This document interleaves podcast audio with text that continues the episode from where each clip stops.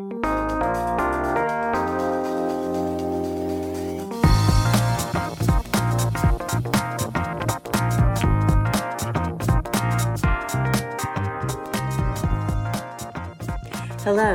this is Sybylla Smith. Welcome to my podcast, Got Punctum. Here we highlight ideas, inspiration, and challenges of contemporary photography. We unpack the process of creating a photo book. We speak in the universal language of photography, contributing to the global conversation on visual culture. I am an independent curator, consultant, and educator. My trademark program, Concept Aware, provides a framework to advance your ideas in image and text. I work with photographers to illuminate, elevate, and amplify their work. In collaboration, I focus on establishing context for your concepts. My interviews on Got Punctum demonstrate how I develop a frame around the creative practice of each guest. We come together to understand how they see and to discuss why it matters. I'm so glad you're here. Let's get started.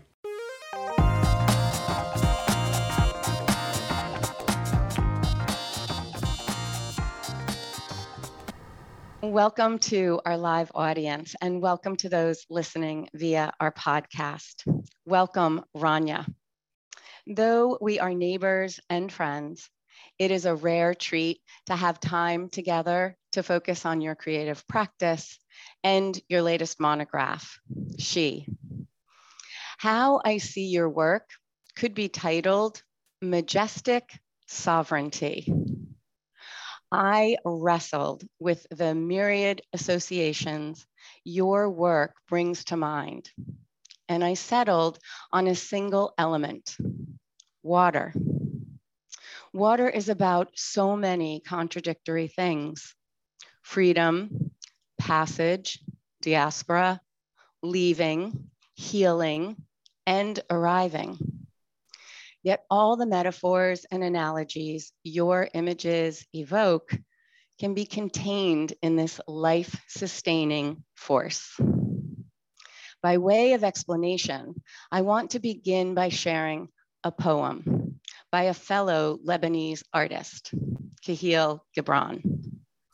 And this is how it goes. It is said that before entering the sea, a river trembles with fear. She looks back at the path she has traveled from the peaks of the mountains, the long winding road crossing forests and villages. And in front of her, she sees an ocean so vast that to enter, there seems nothing more than to disappear forever. But there is no other way. The river cannot go back. Nobody can go back. To go back is impossible in existence the river needs to take the risk of entering the ocean because only then will fear disappear. Because that's where the river will know it's not about disappearing into the ocean, but of becoming the ocean. Rania, you and your imagery defy simple categorization. Her Majesty Queen Noor of Jordan described you as a woman of two worlds in your book, L'Enfant Femme. Curator Gresh described your work there as personal, poetic, precise, and perceptive. In She, Orin Zahra speaks of you as a wanderess. I see you as a gracious warrior. I believe your images create a bridge, a structure built of relationships, capable of providing a, saf- a safe passage and an exchange of wordless communication, transported in both directions simultaneously. You animate Persian poet Rumi when he states, I have no words. Let the soul speak with the articulation of a face. I love Mark Alice Durant's description in his essay in your book. Mark writes, Matar's camera gathers and stores the reflecting light. And two years later, standing in front of her image in a gallery in Baltimore, Samir's through Matar, or maybe the other way around, is offering answers to questions I have yet to formulate. End quote. This circularity between yourself and your sitters, this flow, this exchange of emotion builds a bridge. One where you allow your viewers to see themselves reflected in the face of a stranger. And your sitters, through your lens, see themselves connected to you and to the wild possibilities of their yet to be lived futures. Photography is a cumulative art. There is power in the sequence of images sitting side by side. Your images occupy space between a document and a portrait. They are actions based on feeling. They become a dynamic, a compilation of awareness and observation, and they form a kindred hood. You have one consistent directive don't smile. This one request provides an invitation, a portal, a passage, a bridge. Each sitter, each young womanly subject steps through a doorframe, leaving behind their role as subject and fully embracing the realm of content. They move from a place of performance, expectation, compliance, niceness, all the notions of being a good girl.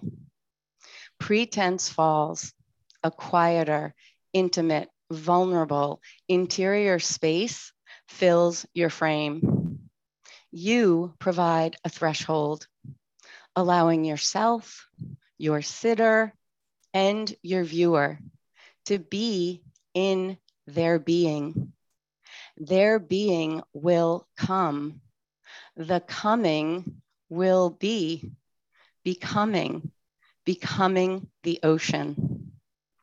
Critic Jerry Saltz notes in How to Be an Artist that, quote, a work of art is an estuary of material, personal, public, and aesthetic ideas.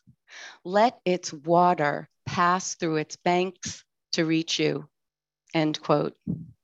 You, Rania, invite us to see what is behind your image. You bring us a swirling river of content. We wade in its beauty, sensuality, timidity, defiance, desirability, listlessness, and purpose. You provide the connective experience that bridges differences in culture, religion, geography, and nationality. You illuminate our collective humanity. As Kahlil Gibran reminds us, none of us can go backwards in existence. This is why I consider you a warrior. You move yourself, your sitters, and us through the tumultuous waters of becoming, individually and as a collective, courageous, facing forward. Welcome, Rania. wow. Sybylla, I don't even know how to what to say. Uh, first, thank you so much for having me and for this incredible introduction. I mean, I love all the quotes you included. I love what you saw in the work. I mean, I'm honored, really. I was tearing up as I was listening to you. So, thank you. And thank you for everybody who's helping put this program together. So, I appreciate that.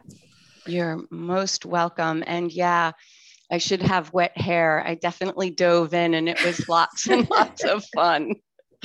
Um, well, I wouldn't say sometimes it wasn't so fun because it was so many visions, associations, and I really hold on to literature, especially poetry too, as carabiners to help me because I really am descending into the work.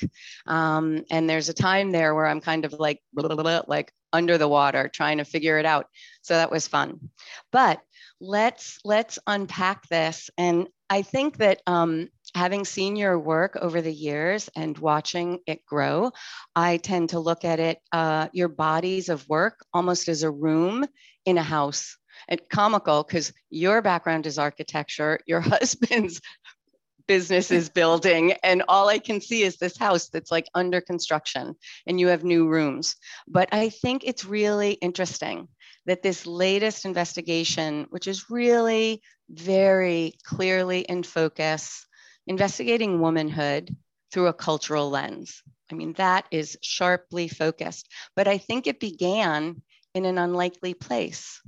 Was it not because you were on a residency this specific project did start um, i mean if you back up a little bit my sure. work has been kind of following a little bit also me organically without me completely being aware of that um, mm. my daughters through the stages of growing up and growing mm-hmm. older and it, in that sense is very autobiographical as a mother watching my daughters but uh, this project specifically she started mm-hmm Yes, in an unlikely place. I was invited to be an artist in resident uh, through a Mellon uh, fellowship uh, at uh, Kenyon College in rural Ohio.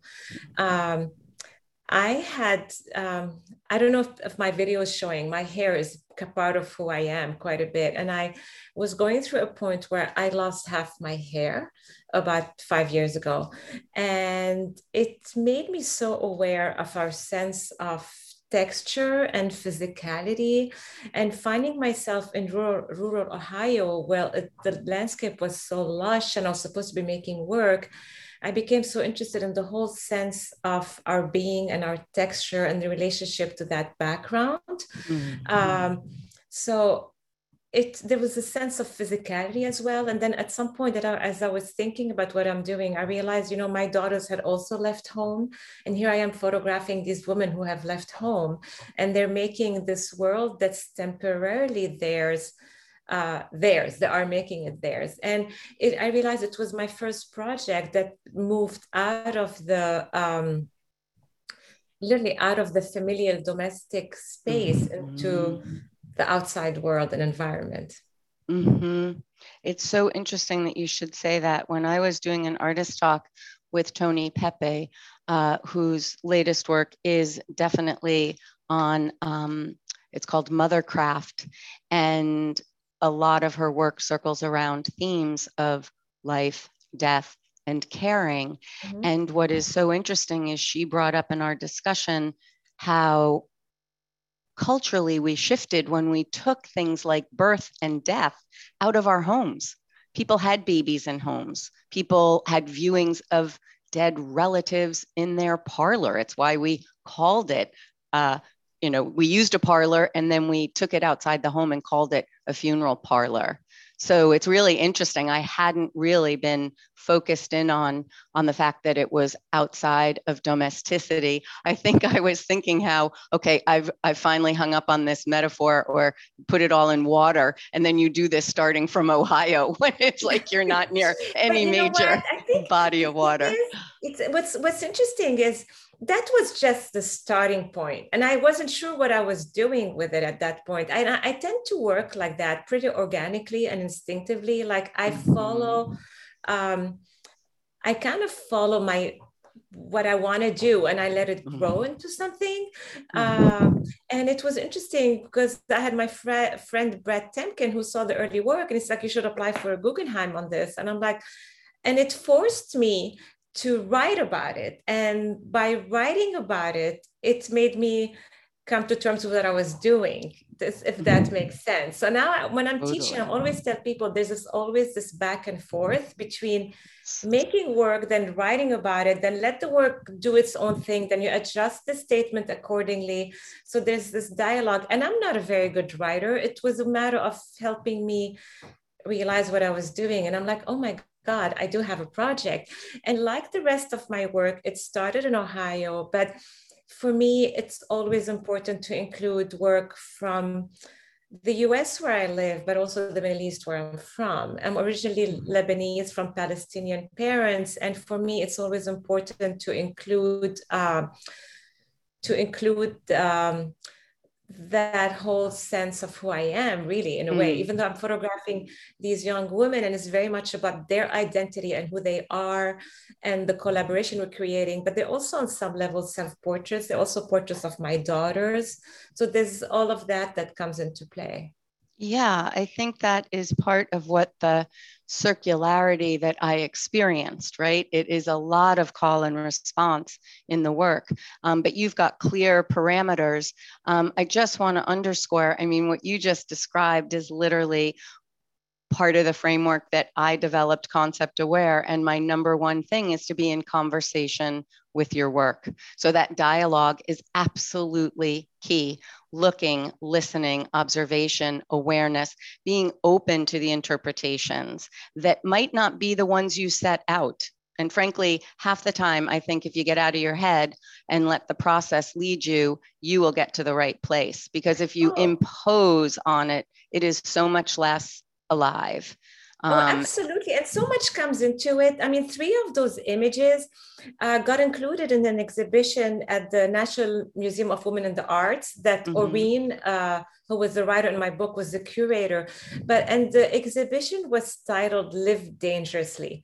And I love that. I love that they saw that in the work. And I wasn't aware on a conscious level that that was happening. And once they mm-hmm. saw that in the work, it made me run with it. So it was a matter of these are not passive women in the landscape. They own it. They're climbing on trees. They're mm-hmm. jumping in the water, as you mentioned. We're getting into abandoned buildings. So there's this level of all of us getting out of comfort zone.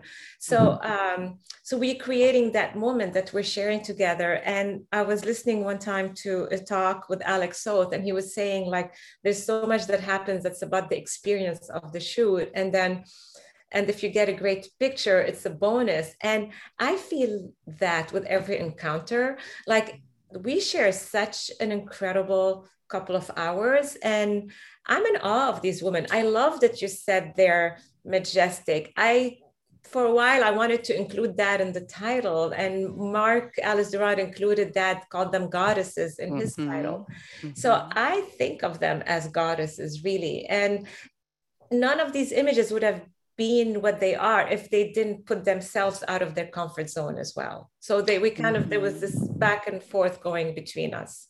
Absolutely. I mean that whole idea that's again reverberates what i got. And that's why the the metaphor of the river the swirling because it's like and how mark wrote about it it's like wait like who am i? And where am I? And just you're calling it all to question. Um, before I scroll to another image on the PDF that we have, I'm looking at the cover um, of the book. And um, I want to say two things. I want to back up for a second and just say you said something else I want to underscore, which is in your dialogue with your work, you are organically connected. You're obviously listening. You are following your heart, which is obviously true. But you are giving things time and and allowing like think about it anything needs to gestate right? So there's a gestation period and being able to live with that is really helpful. So i wanted to underscore that but I came to realize that um, I did know that you thought of a lot of your portraiture as somewhat self portraiture or autobiographical, um, but this one especially. And I know that it's the cover of the book.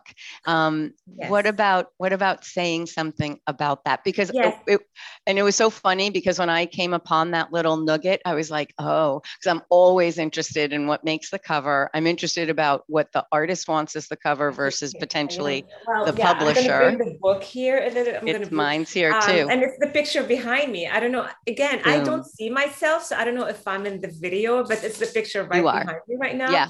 Uh, so the picture is yep. cropped on the cover. It's actually a horizontal, oh, um, mm-hmm. but it is so it's the cropped version of it. And we had a lot of discussion uh, with David Chickey, the designer at Radius, mm-hmm. and the team, what image should be on the cover. And we went back and forth a lot. And then we realized that I mean, we came to terms that this should be it for many reasons. And this mm-hmm. for me is also, and I'm going to talk about it, but it's also the picture that segues into the project I'm working on now in, on some level.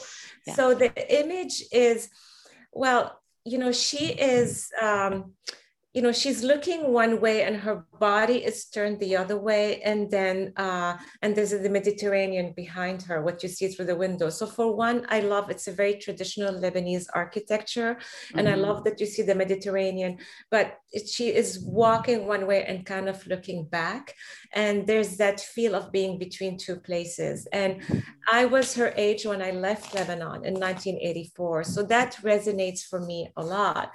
And i know you're going to talk about the cover, but I'm, i wish, wish I got an open book to show. But oh, I have, you, yeah. But if you op- if you open the book, um, again, like the sense of water. If you mm-hmm. see here, Sib, and every mm-hmm. again, everybody. I don't know if you're seeing me, but you can see you, and yeah. Okay.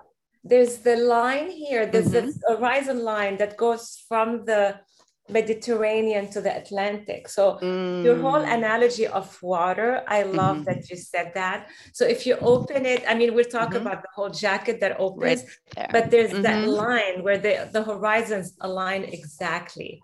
That's and so cool. for me, this is also very personal with the with the going from the Mediterranean to the Atlantic. That's my journey in a way. So I love that you saw the whole water metaphor this is there yeah. and you know it's a lot of it is in the detail right but um I do live in both countries. I identify as a Lebanese Palestinian, but I equally identified as an American. And for me, it was important to include all those women in the book. And the, mm-hmm. because we talked so much about the cover, we thought that was appropriate, but we wanted to honor and give an homage to all the women in the book. So the whole jacket opens into that poster where mm-hmm. all these women are represented because we had mm-hmm. so many conversations about the cover, and who should be on the cover. In a way, they became all on the cover. Yes, I'm looking to see. Let me make double check that I am in you know, I'm in full view. Okay. Um, yes, one of the things that I did is I tried to let people know we were having our discussion was we took the cover, which does become this beautiful collage and brings together all these different photographs. So the cover itself opens up and opens up. It's literally frameable. And mm-hmm. we did a video of that whole spread. Um, yeah. So that's a beautiful creative decision. I love um, that you did that. So, and a lot of it is in the details as well. And when you open it and you make it into the thing, the put the yeah. back of the poster is red. Yeah. And the yeah. cover of the book is red. And and I that's my favorite color. And for me, the red represents so much on many levels. Uh, it's part of the flag in Lebanon. It's part mm-hmm. of blood it's also life it's also passion mm-hmm. and uh, if people would notice there's a lot of red in the book so even though i don't know how many people would notice the back of the poster but yeah we did humor me with that one well and it's funny because we did and we tried to make a, a, our background on our our pdf yeah. the same color which was kind of not exactly uh, you know, Pantone right, but it is beautiful. And I love that we're talking about those um, layered details because, again, in terms of my work around concept aware, it's about being clear about your concept and then layering it over and mm-hmm. over and over in all these very small ways. I love that you pointed out the Mediterranean meeting the Atlantic. It's this idea that that is what makes work sing. And, you know, I, and I know David Chickey is a very talented designer to be able to do that. And I mm-hmm. just want you know in my audience it's about helping people think about their work expansively and it's it's a constant of expanse and real detail real specific oh absolutely detail. and it's also very much about like collaboration on all levels like mm-hmm. i feel the mm-hmm. images are really a collaboration between me and every woman I have been privileged to work with. Uh, the editing and putting the book together is uh, a collaboration between me, the designer, and even and the writers. I mean, for them to be able to add their voice in a beautiful way to the book and mm-hmm. to the mm-hmm. story. So I feel like it's and, and I feel like on all levels, even when you exhibit your work, I feel it's always good to be welcome to this collaboration because it's often you come with a fixed idea in mind, but then um, like you know i going into the book i was always telling david Chickey, it has to be a horizontal book. It has to be a horizontal book because my images are mainly horizontal. And he's like okay okay. And then he sent me three different um, kind of book dummies or like mock-ups of things. And i'm like mm-hmm. oh my god is the vertical. So I it, I think it's so good to be open to people. I mean, you want to kind of stick to your guts and what you feel, but I feel being open to what people offer and to a collaboration makes the work richer on many levels on many levels. Absolutely, absolutely, um, and that is so funny because well, uh, that strikes two things. I was recently traveling with my husband, and we both had cameras, and I do not. Con- I love taking pictures, but I do not identify as a photographer. He does, and we see extremely differently. And everything about concept aware is how you see. And I, I, I I struggled with the camera because I had a loaner camera that I could not. I'm a vertical. I see vertically and he sees horizontally. And he also sees in black and white, which is hilarious. So the idea is that for me, when I'm working with people, is to push you to do exactly what you don't normally. Like mm-hmm. all my horizontal lovers go try and do a like, you know, a month of vertical. Like it really challenges and expands you in ways.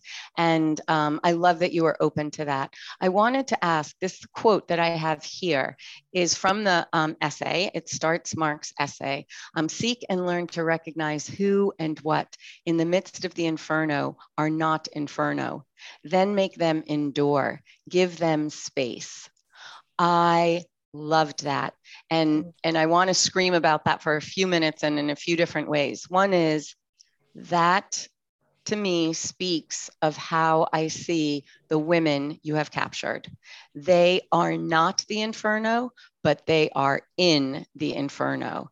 And how do we protect them and and steel them for the the tumultuous ride right? And and i just thought that captured so well everything I was feeling. And my question is this comes from a book I think you mentioned to Mark that said something to you. Is that correct? No, that the, the one that I love that he included that. That was 100% Mark's. Uh, okay, great. there was a quote that I loved that uh, Orin ended up using uh, about the wanderess. And I yes. also love that quote. And that was because for a while I was considering you know the, I mean, and she and she took it to another level the sense of i don't know if you want to read it or if you want me to read it the wanderess and because it goes to a level where in a way i'm also a wanderess between them but the women are as well. So there was something yes. kind of beautiful about the wanderess thing. But i i love that quote. And and what people often think i also have daughters who are in that age group who are in their 20s now. And I'm realizing how hard it is to be 20. I mm-hmm. might even say today, not maybe yes. when I was 20, but I'm finding today being 20 for women is almost harder than the teenage years. And for me, mm-hmm. I wanted to be with those women I'm photographing and exactly give them space, mm-hmm. be away from anything having to do with technology, be in the present moment, mm-hmm. feel, make them feel beautiful and empowered. Mm-hmm. Uh, I, I feel like seeing my daughters as well and you know in that age group there's that sense of having an alternate life on social Absolutely. media Absolutely. and there's a constant stress of thinking you're not good enough and oh. it, and i yeah. wanted this work to be empowering again all these women on some level are like my daughters you know mm-hmm. wow well believe me, my daughter's the same age. She'll be 24 yeah. next week.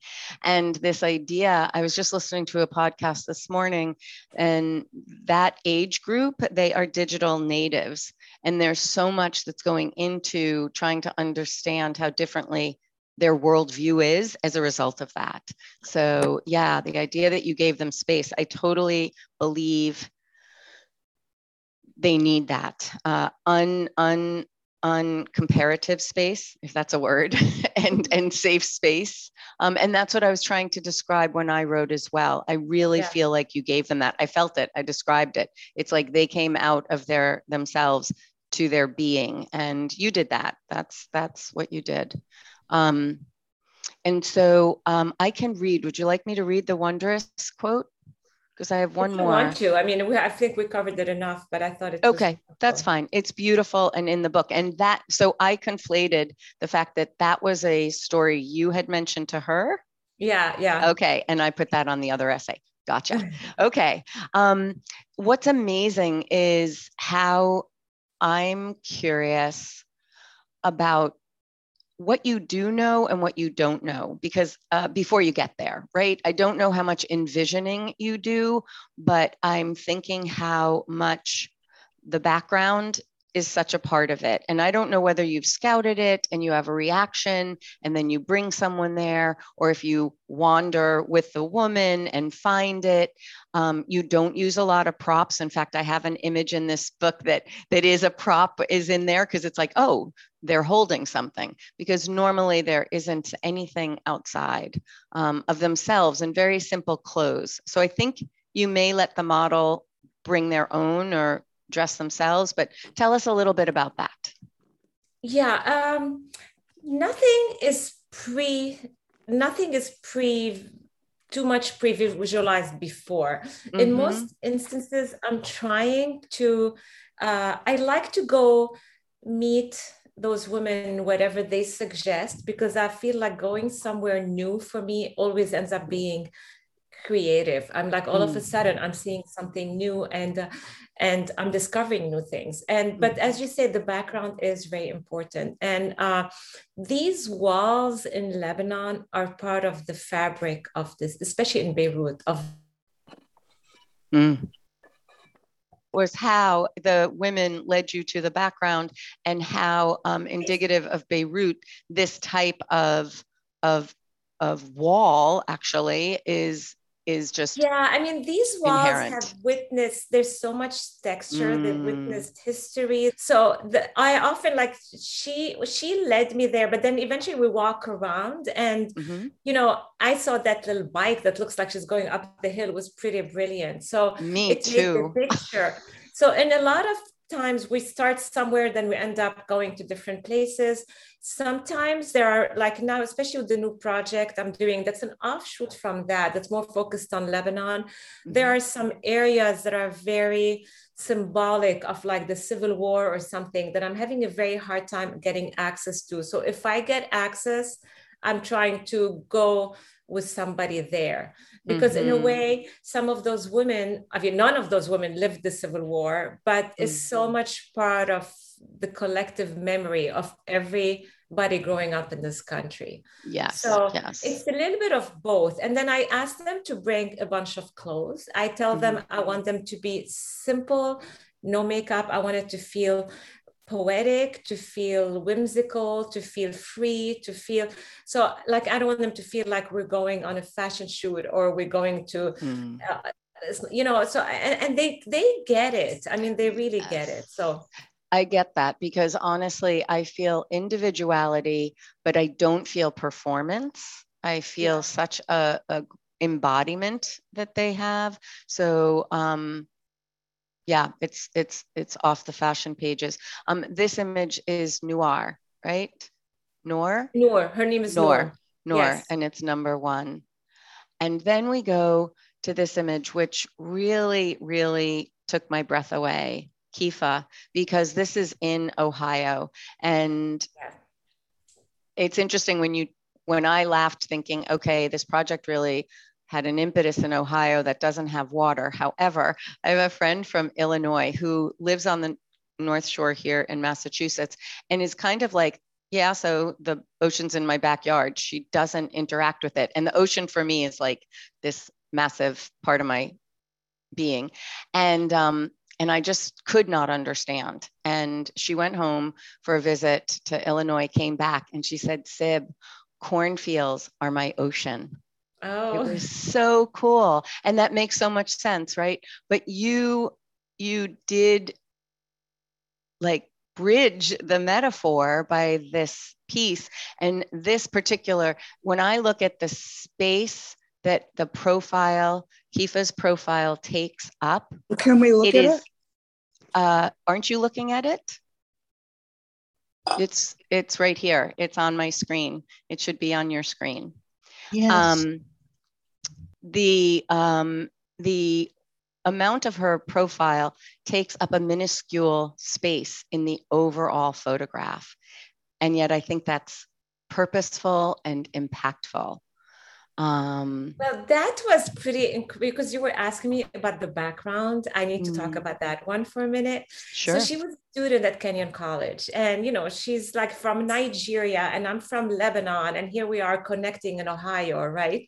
so we kind of got in the car. You know what? You might want to move your little your mouse because sorry. yeah. sorry. so we sorry. got in the car, and and we kind of wanted to explore a little bit out of out of just out of the camp the, uh, the, campus and we saw this red barn and you know there was a guy there who was obviously like i don't know he was like oh you were at my friends this morning and there was big trump supporter signs there and i'm like oops and but he became fascinated with the process and um and he was following us around. He's like, Where are you from? And she said, I'm from Nigeria. I say, I'm from Lebanon, but I live in Boston. And he goes, like, Ooh, Boston?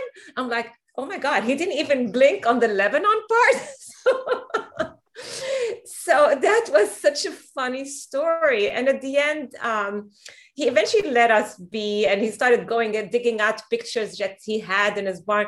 So I love it because on some level, you know, he's somebody who probably have you know he probably did his good deed i mean he was he had a black woman and an arab woman on his on his property in one shot right but um but what's so cool he loved being part of the process he started sending me pictures showing me pictures that he had taken before and it makes you think at the end people come from all walks of life but there's that mm-hmm. humanity that if yes. you you could ignore what if you can you know what mm-hmm. that moment tied us together in a beautiful mm-hmm. way so that was mm-hmm. very much part of the story of that. And I love that as she walked, her hair kind of got tangled. And I'm like, okay, please freeze. And I started working that moment with her hair going into those. Mm-hmm. Uh, so I don't know that, yeah. kind of getting caught on the brambles, etc. Yes. Yeah. Well, truly, I think again, it just echoes your ability to be in the relationship building that allows for these bridges right? Yeah. Um, and that is the humanity, um, which I hope we we have. Um, I hope we embrace because it's that it's that connectivity. We are one ocean uh, that we're trying to get. So um, I have a question that it, it doesn't, uh, you know, the PDF, as I said, the images, there's just 10 of them, and these are available obviously by the book. We're able to give you a discount radius, uh, uh, offered a discount to our listeners of 20%. We have the code on my website. Um, they're also available on my website after this, and of course on Rania's website.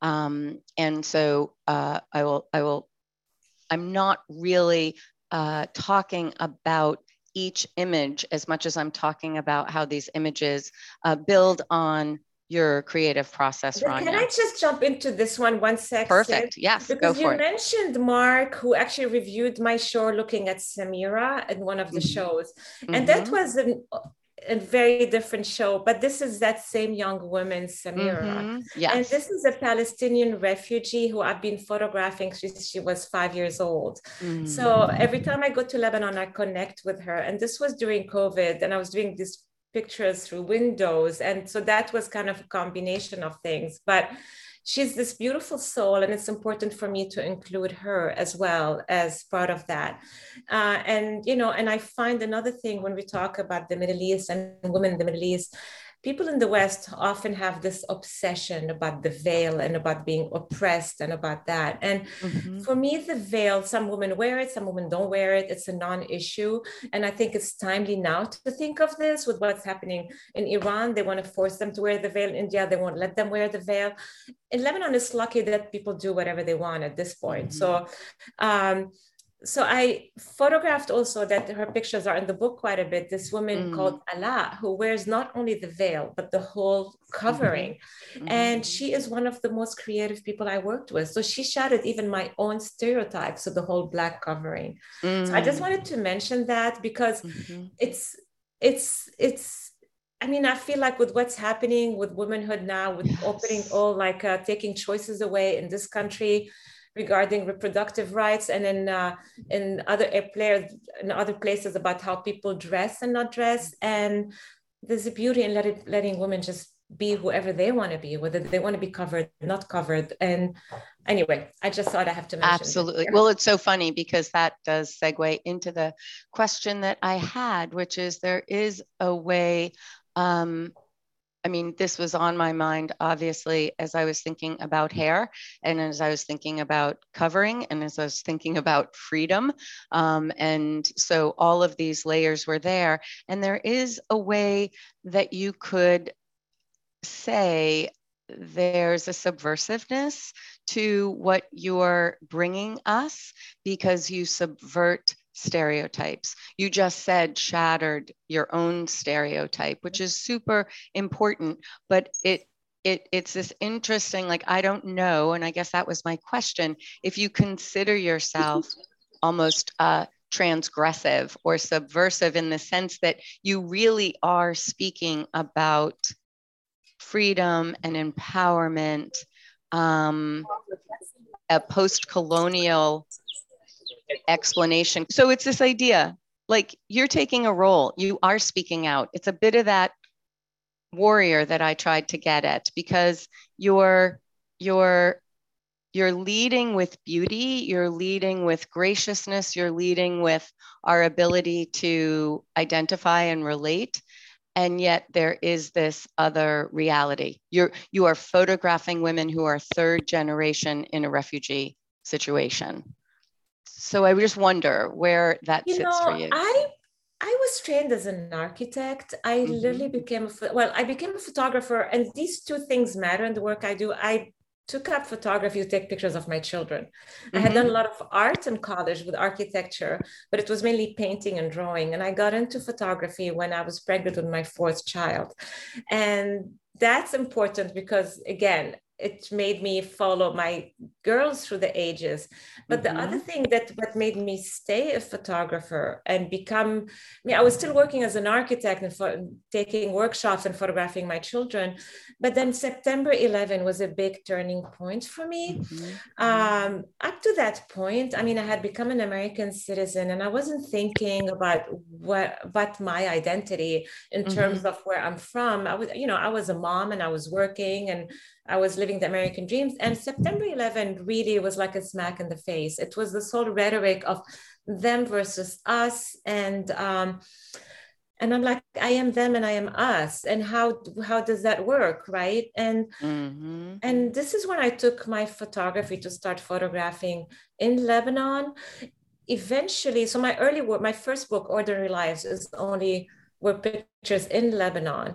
Um, but then eventually when i did a girl in her room and l'enfant femme and now she and i did the project that's not a book unspoken conversations about mothers and daughters mm-hmm. it became for me going this back and forth and focusing more on that shared humanity and our the universality of go, growing up and growing older mm-hmm. i want to say um, again every person is their own, its own I, its own person with its with her own identity but there's that there are these phases in life and and transitions that we go through biological emotional mm. whatever and mm-hmm. for me this is what became important in the work at some mm-hmm. point now well, somehow with the work i'm working on like right now i feel like i went back to lebanon but this is because there's so much drama in the country that it felt like i needed to work on that mm-hmm.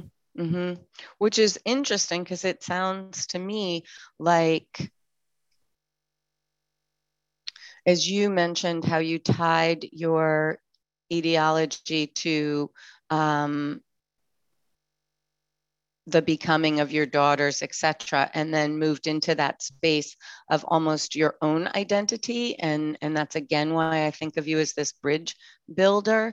Um, but it's interesting for me to watch because going back to Lebanon and I did see some of the new work and and I just think that your the portal that you're going through is so organic. I'm not sure how much you consciously are aware of its power.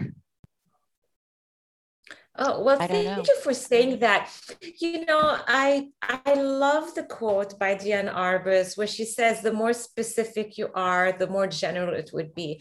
So mm-hmm. I'm doing work that means something to me personally, deeply, mm-hmm. and mm-hmm. if it's resonating, then I'm I'm I'm I mean, I'm honored. Let's put it this way. I think mm-hmm. it's so that's so. Thank you for saying that. Mm, and another yeah. thing about and I don't know if you know that actually, but I also lost my mother when I was I three years know. old. Yeah. So I was raised by a man, I mean, mm-hmm. who I mm-hmm. adore, who's the world for me. And but it's funny, and I wonder, and it was a friend of mine who, Stella Johnson, actually, who said that once that um, you know, this has to do with the fact that you didn't have a mom. And it maybe it is true with this whole fascination with womanhood and with growing up and mm-hmm. Especially when when i started the project about you know um, mothers and daughters when my daughters left home which eventually led to she but it was also dealing with this sense of learning that relationship firsthand but uh,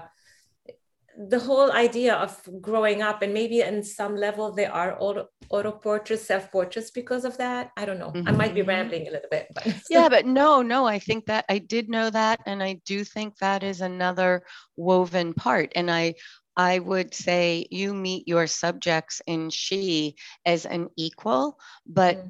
you are someone who has lived more years and you literally do see yourself in them because that's absolutely what's happening um, mm-hmm. you know you stood against those walls too and so i think there's some that i think is again when i said gracious um, you are gracious because i think that you're you're offering something you did not have and you're not doing it in a um,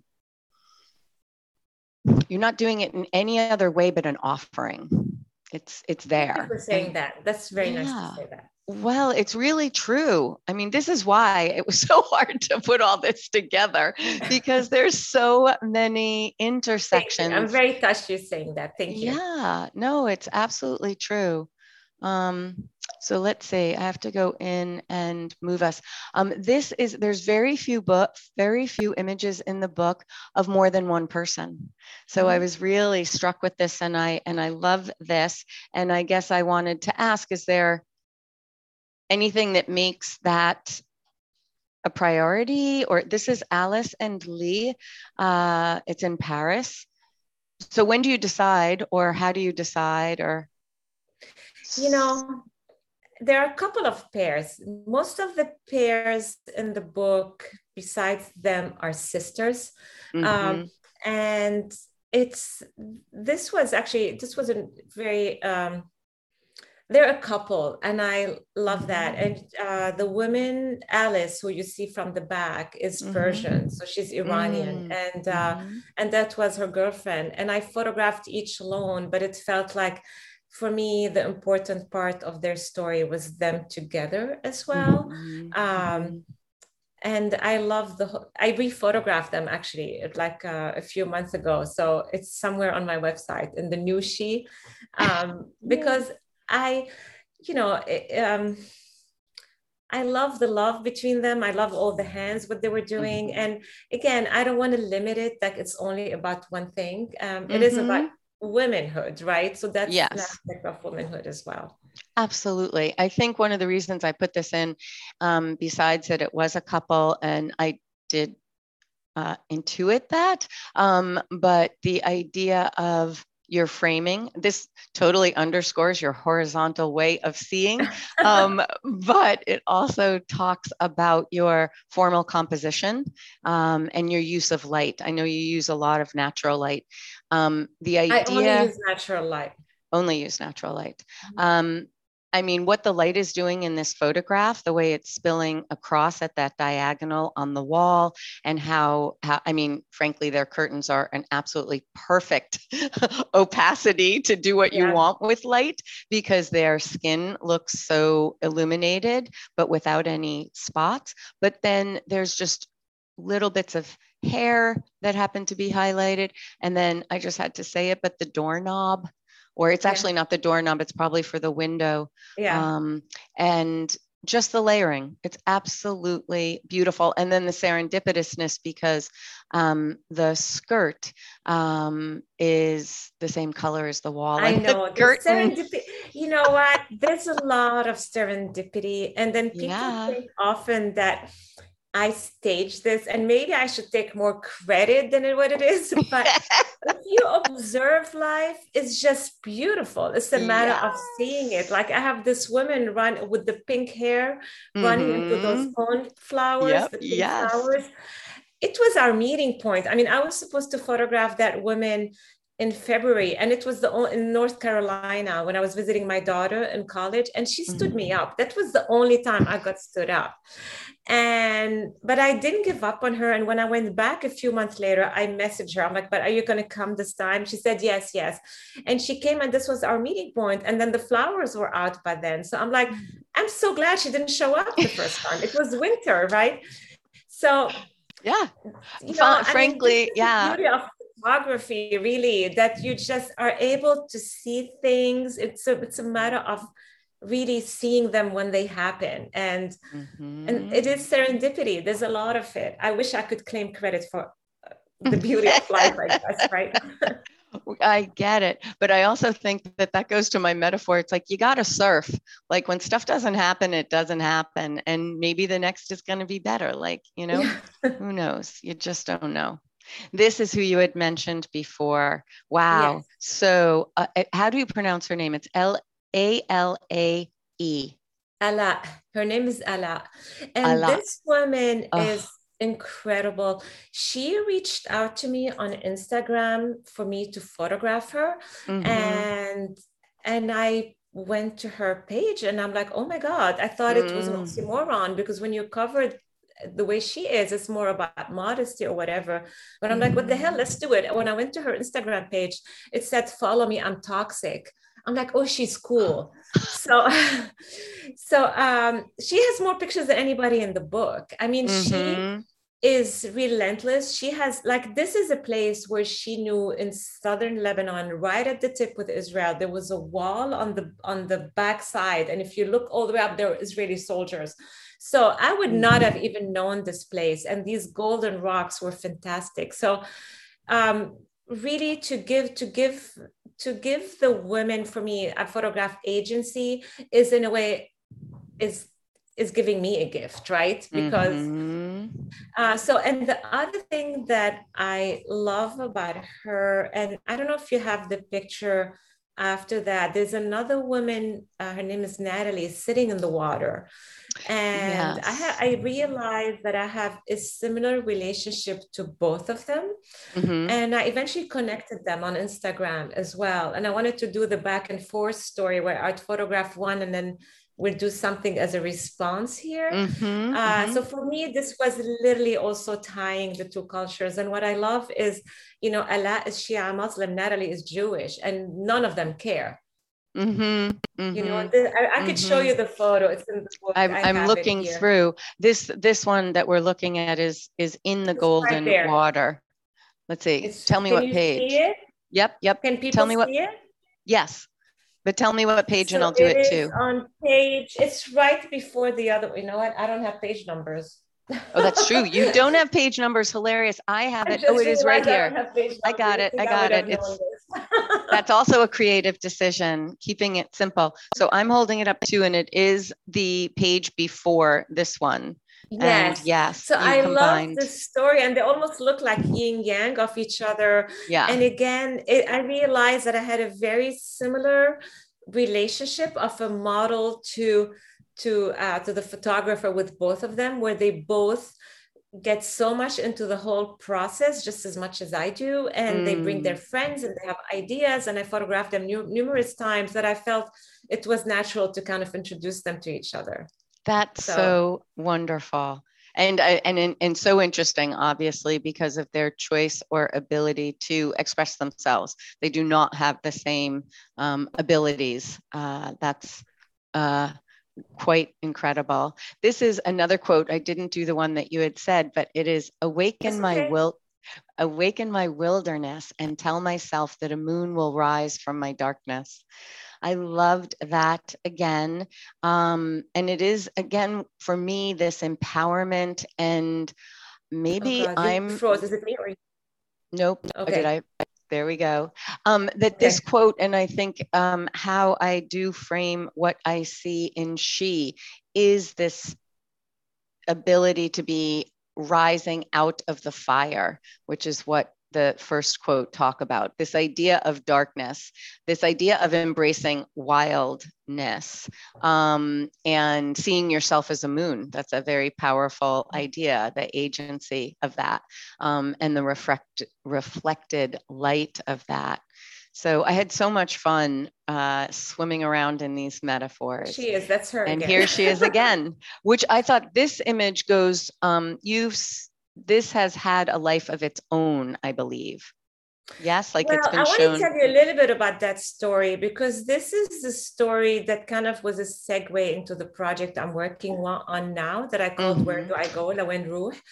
This picture, um, you know, after the explosions, the explosion of August 4, 2020, mm-hmm. uh, my son decided to leave everything and go to Lebanon to volunteer. Mm-hmm. So I went with him in September uh, 2020. It was right, I hadn't been there in a while because of COVID. And, mm-hmm. uh, and I thought I was going to photograph the destruction from the port explosions till I realized I'm not interested in the, the destruction. I find the beauty in the women. Mm-hmm. And that image my father-in-law's apartment was completely destroyed mm-hmm. uh, from the explosion and this was on the top floor of the building where he lives so mm-hmm. i went up stairs with Ala there and she brought the mirror and but all of a sudden she held the mirror to see herself. I'm like, can you hold it, hold it? Because if you see to the right of Ala are mm-hmm. the silos, and mm-hmm. this is mm-hmm. where the explosions happened. So mm-hmm. everything to the right of the silos literally got destroyed. Mm-hmm. Where we're standing, a lot of it got destroyed because of the of the pressure and the mm-hmm. glass that broke but mm-hmm. this is her looking at herself looking at the silos on the other side as well so there was something for me that was pretty important about that image. So what happened, the left side of the silos protected West Beirut and the east mm-hmm. side, it, the explosions happened on the east side and everything was destroyed there. Mm. This is what I mean about the the estuary that I brought up from from Jerry's quote that talks about um, being able to get behind the image. Um, I, without knowing, uh, I mean, the the title does uh, just let you know it's in Beirut and that it is a lot in the mirror, and it was in 2020. But I did not put together, and I remember when the explosion happened.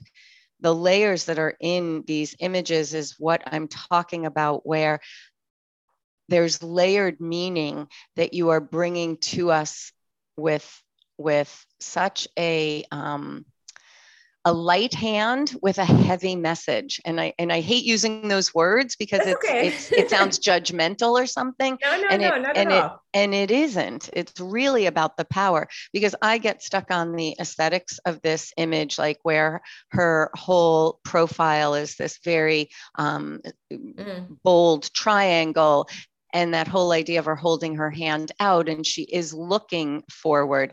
And i mean even without the explosion it gives us so much to roll around in and think about. And then when you add that that that is so clearly uh, compounded is amazing truly yeah, truly I mean, and, amazing and to be honest with you i have to say the book on another mm-hmm. level mm-hmm. the book kept getting delayed because of covid mm-hmm. and as you say some, some sometimes there's a silver lining and you don't you know uh, i ended up adding pictures that were not in the original ah. book which is the few pictures i made at that trip and another trip right after that and i think the book is better for them so yeah gotta you gotta surf um yeah. is is kind of what happened i mean what's the choice right there is no going back just keep yeah. moving forward um so this is aya and this is also in lebanon mm-hmm. uh yeah your color your color palette is absolutely gorgeous and i just want to share a couple more images before we open to questions. And now I'm never going to look at this image again because you and I had a little conversation because I read that you recently lost your father-in-law and that this was his favorite image. And oh, and yeah. and my my my feeling with it is that it is so layered metaphorically, uh, so beautiful. Um, this is one of two places where I saw you use a prop and and i think if you do a careful reading you see the barbed wire. Um, you, you know, you're obviously you're you're having and this is what i mean uh, there is a subversion here where you're telling or not telling you're asking your viewer to hold this like destruction. Like okay there's barbed wire and that is not age that made that building and that rubble happen. That was man-made that was gunfire. And here's this woman in this beautiful blowing white dress. And she has, I love the fact you don't normally have everyone from their head to their toe and here part of her face is obscured but her feet are there. And it just and they're not with any shoes on even though she's standing on what looks like a building that blew up. Um, so it's metaphor after metaphor. And then you have this teeny sliver of the blue sky. So you are asking people without, I think, knowing you're asking all these things. It's just very, to me, powerful.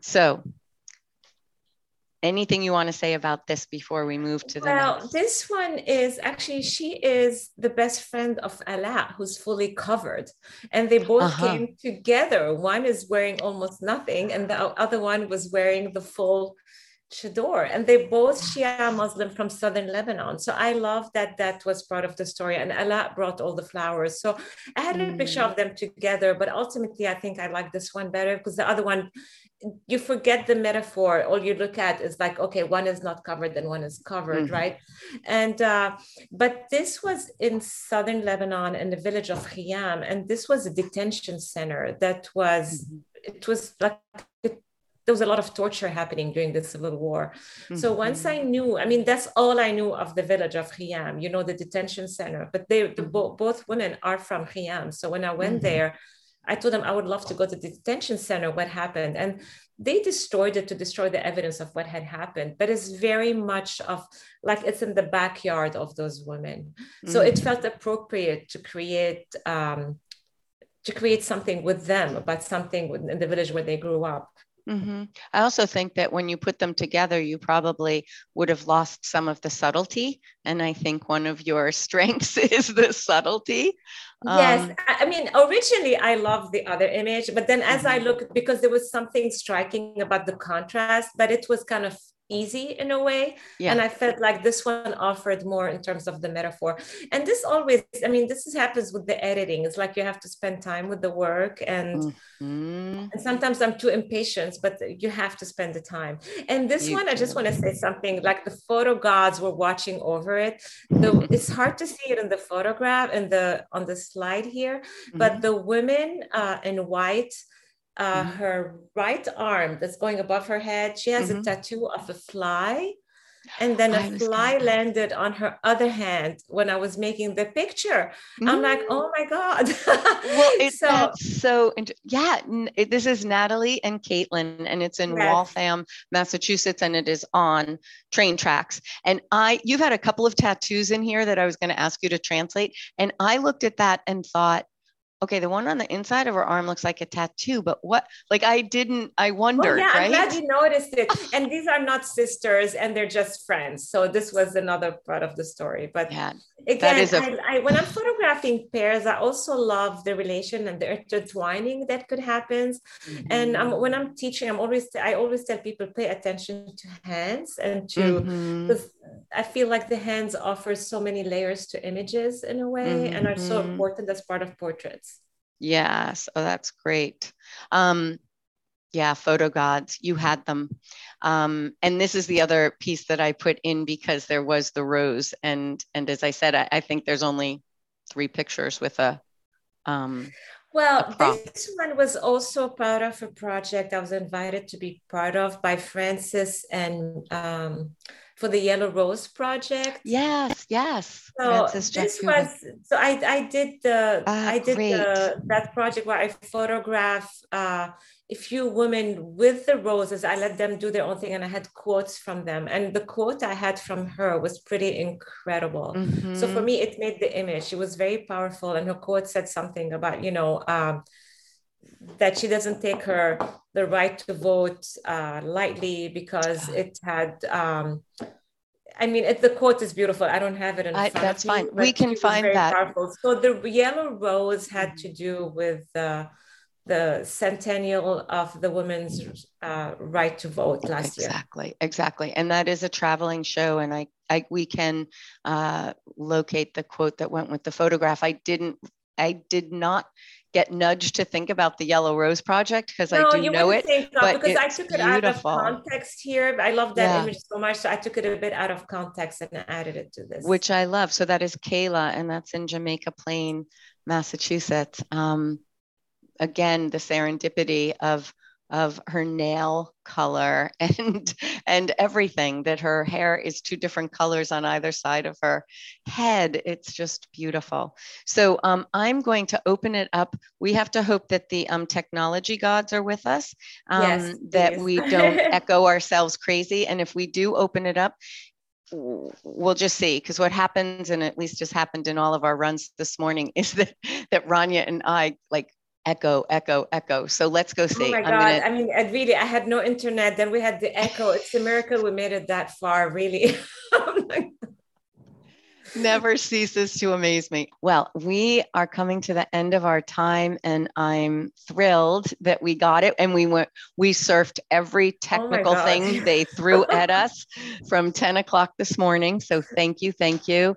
And um, and I thank Radius. I'm so excited to offer the book because it's now a rare book um, in terms of uh, what what happened. And this is our 50th episode of the Photo Book Book Group. Oh, which congratulations! Talk, thank you, which is so exciting because talk about evolution. It became a podcast, and then this summer I ended up doing. Um, I take the summer to not do the photo book book group because it's a very big deep dive into work and time consuming um, to present it. So I thought, oh, I'll do artist talks. And then, of course, I came up with like 15 people to interview, and it became equally as much work, but it's been a blast. And we have been dropping those as well. So um, I'm very excited about the expanse. And we've actually reached over 124 countries, which I find fascinating on four continents.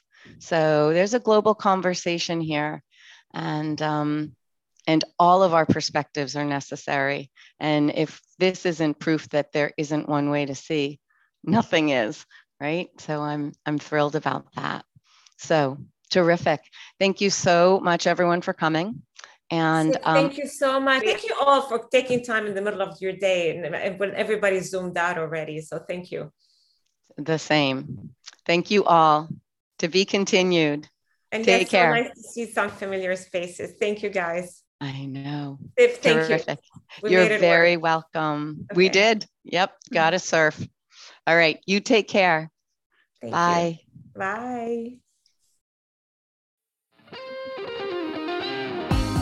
Thank you for joining our conversation. We love your feedback and hope you will rate and review this podcast. Our episode notes detail our content with hyperlinks to resources.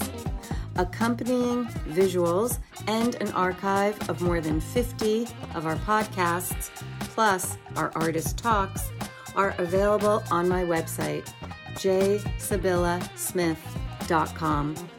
Find them under the In Conversation tab on my navigation. You will find further information about my services under Offerings on my website. I look forward to working with you.